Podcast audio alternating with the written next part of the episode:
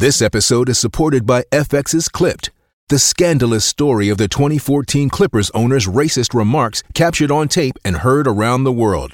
The series charts the tape's impact on a dysfunctional basketball organization striving to win against their reputation as the most cursed team in the league. Starring Laurence Fishburne, Jacki Weaver, Cleopatra Coleman, and Ed O'Neill. FX's Clipped, streaming June 4th, only on Hulu. The voice of Husker Nation is on the air. This is Hail Varsity Radio. Insight, opinion, expertise, along with the biggest names talking Nebraska sports. Join in with the show at 402 489 1240 or 1 800 825 5865. Now, here are your hosts, Chris Schmidt and Elijah Herbal. Back into it. It's hour two at Hail Varsity. We're powered by Cornhead Lager, Chris Schmidt, Elijah Herbal. We say hi to Evan Bland with the Omaha World Herald at Evan Bland OWH on Twitter. Evan, some thoughts uh, to get into on Nebraska football. Coach Glenn Thomas and some Husker hoops and Big Red baseball, all of that. But first and foremost, uh, I want to ask you about this recent Zillow survey. They asked uh, what uh, what neighbor would most Americans want to live next door to? And if you can think of the sports world, uh, what what uh, what neighbor would you pick? What what sports figure or athlete or coach would you want to be uh, be neighbored up with? Oh boy, uh, you know I'll put out one of my favorite athletes of all time. I'll throw Tim Duncan out there. I mean, he's he's going to be pretty quiet. He's going to, uh, you know, do all the fundamentals of home ownership. He's going to keep a good lawn. If uh, you know, I need my gutters cleaned. He's right there. He's seven feet, and it just very approachable. History of success. He's not working every day. I think that'd be a great neighbor to have. Okay. And I, I like you and I are on the same page. Is that there's a lot of cool people you could live next to, Evan. But I want to have peace of mind in my own home. Like living next to someone famous is cool every once in a while, but for the most part, I want a neighbor that is clean, keeps to themselves for the most part, is quiet. Like I don't want to be calling the cops on my famous sports star neighbor because now I'm in TMZ and stuff. Like you're you're on the right page here. Yeah, I mean, you could go like Johnny Manziel or something, but like, I just, you know, I'm not sure what the day to day is going to be like in those kind of situations. Yeah, give me some consistency, a little bit of quiet. You know, I don't want a, bit, a lot of a lot of turnover in that house. He strikes Tim Duncan strikes me as a guy who would stay in the same place like he did with the Spurs for all those years. So uh, yeah, give me that consistency. Zillow's reveal says the most desirable neighbor neighbor of 2024 is Travis Kelce followed by Patrick Mahomes, and then Odell Beckham. Evan, uh, we have Chuck chiming on the on the stream saying the athlete he'd least like to live next door to is OJ. Do you have an athlete you'd least like to live next to? OJ, that's good. That's That's what I said during the break. That's really good. I, I don't know that I can top that. Um, you know, I personally said you know, Antonio just, uh, Brown. th- th- you talk about peace of mind. There's none of that there. And, and like, what are you talking about over the fence? Like, you know what you want to talk about, but No, I, Juice, you can't use my hedge clippers. Or my gloves? Allegedly. That's great. No, that's perfect. no, OJ, those, these gloves won't fit you. You can't use them. Man, uh, 30 years later, it's still awesome. Yeah, I, I, Or not. I personally said Antonio Brown, but I think OJ is the elite answer here. Antonio Brown, that's good too.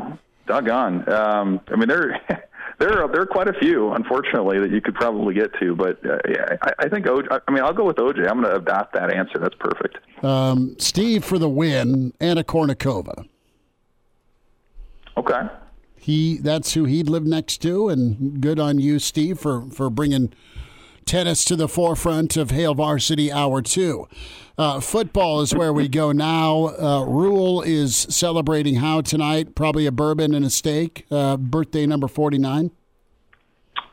Yeah, yeah, probably. Speaking of neighbors, he'd be a good one to have too. I think he'd be, uh, you know, he'd be chatty, and engaging, but like knows when to like read social cues and move on. So I think you could put him in that mix too.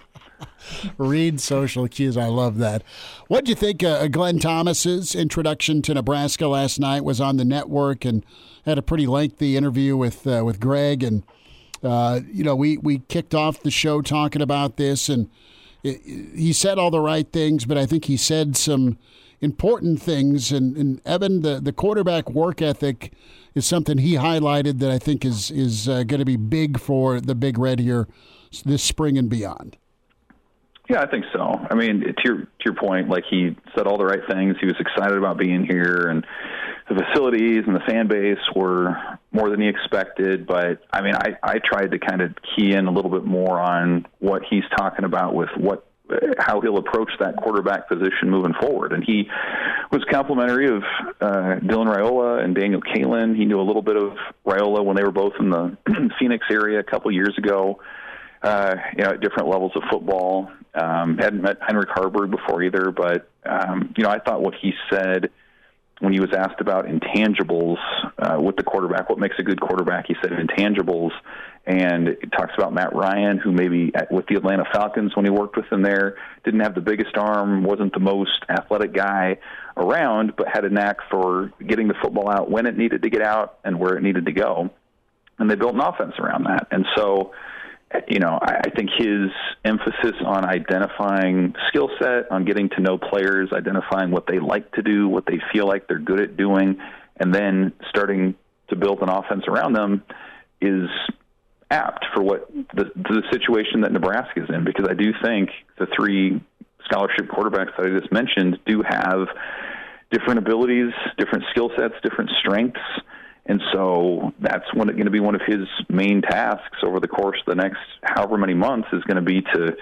uh, get to know these guys on a personal level, on a on a skill talent level, and then assess and game plan accordingly. And so uh, he had a line too about uh, identifying or acknowledging what players are good at, and then majoring in that. I think that's a key approach as Nebraska is moving forward. So somebody who uh, has the experience again working with NFL quarterbacks, working with 18 year old true freshmen like he did at Arizona State and now is doing again at Nebraska. I think he he strikes me as a guy who knows how he wants to communicate, and right now he's in the information gathering phase with his new quarterbacks in his room. Evan, one of the unique parts of, of this job for Glenn Thomas, which I brought up back in hour one, is it's it's pretty unique to him when you look across the college football landscape of all assistant coaches, is that Glenn Thomas, he's got to work kind of hand in hand with personal quarterbacks coaches, and I particularly think of, of Jeff Christensen, his work with Raiola. Not many coaches across the country have to do like like Donnie Raiola doesn't have to go to these uh, his linemen's individual position coaches and, and, work with them and make sure they have a plan for development. But that is something Glenn Thomas has to do whenever you look at the history of Raiola and the high level quarterbacks and quarterback coaches he's worked with.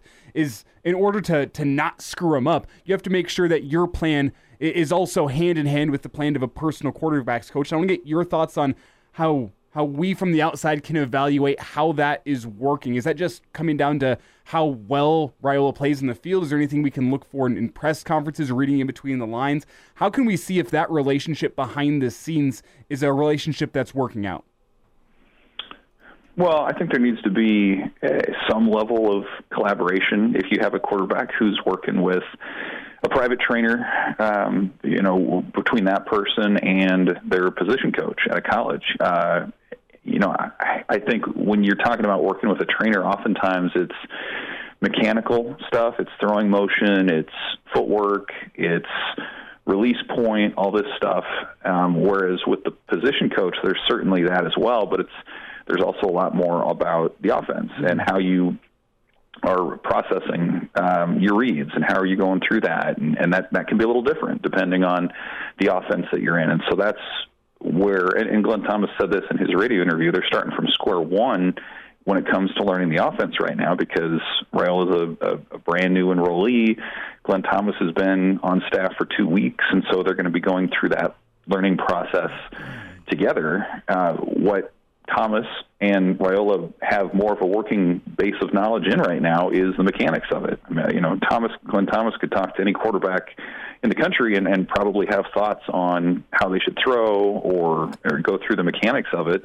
Raiola's been working with trainers and and you know had interactions with former NFL quarterbacks for most of his childhood because of his dad. So I, I think that's the area where there's going to need to be more communication up front just to get on the same page of where they are. And I think when you talk about evaluating it, uh, you know, there's there's not a ton of um, I guess touch points for that other than games and seeing that yeah the, the mechanics maybe are where you need them to be. The throws are are accurate. There's confidence in what he's doing. I think we've all seen quarterbacks through the years at Nebraska and elsewhere who have gone through mechanical changes and it's pretty evident uh, that there's just no consistency no repeatability in those deliveries. And so I think that's probably what I would look for is just that uh, ability to do it over and over again at a consistent level. Nebraska talks about wanting its quarterbacks to hit a completion rate of at least 60% every season. So I think that's probably a benchmark I'd look at to start.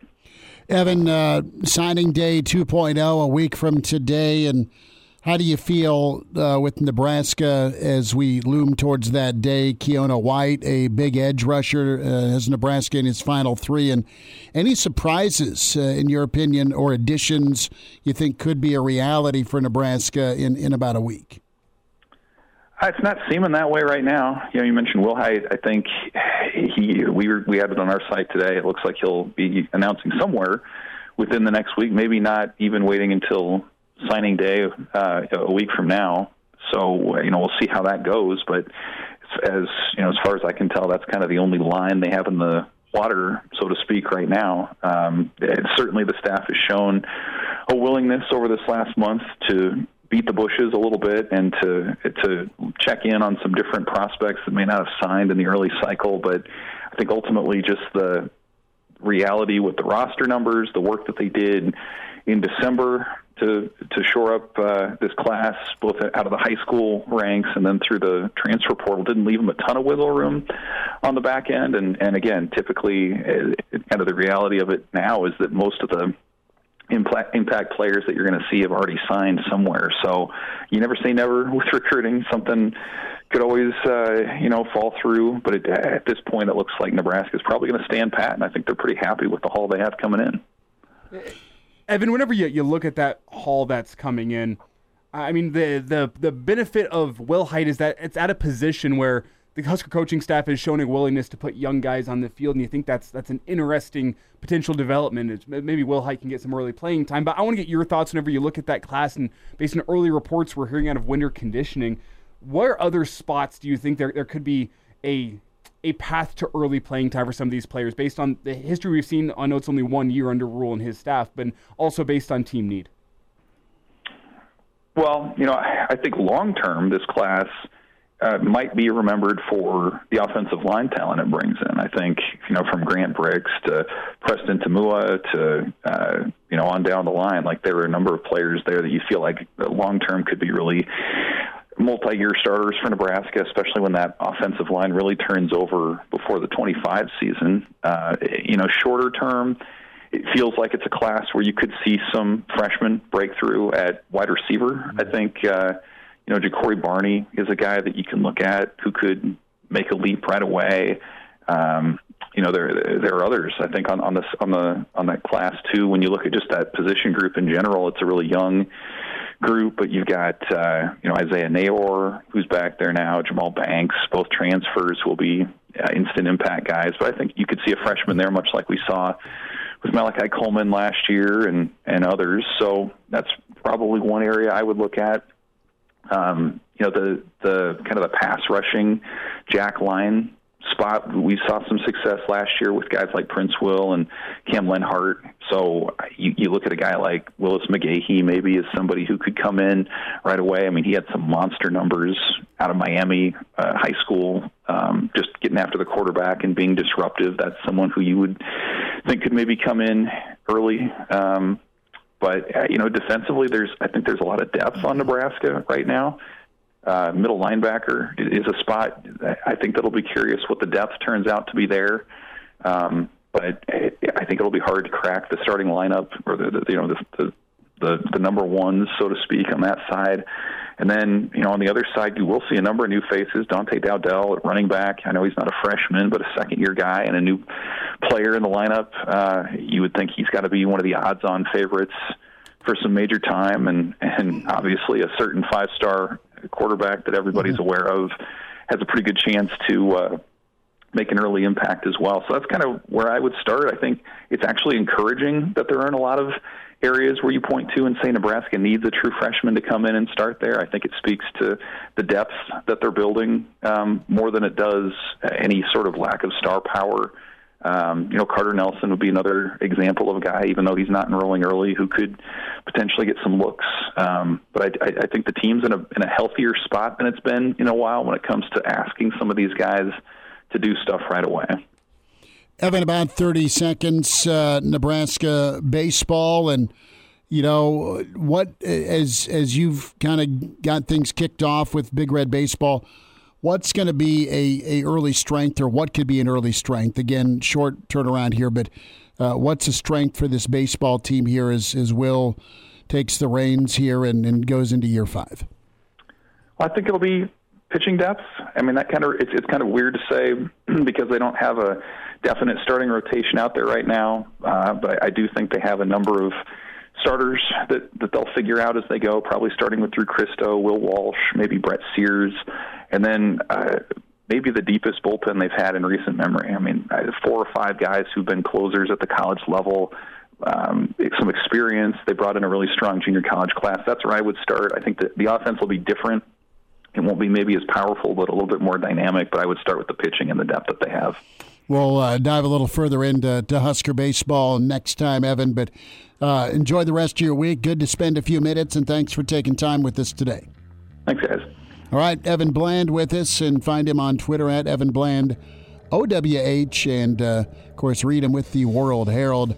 Couple of things, more of your comments on who you do and who you don't want to be your neighbor from the sports world, and uh, McAfee and yeah, even a little Mahomes this afternoon. We'll tell you about it next.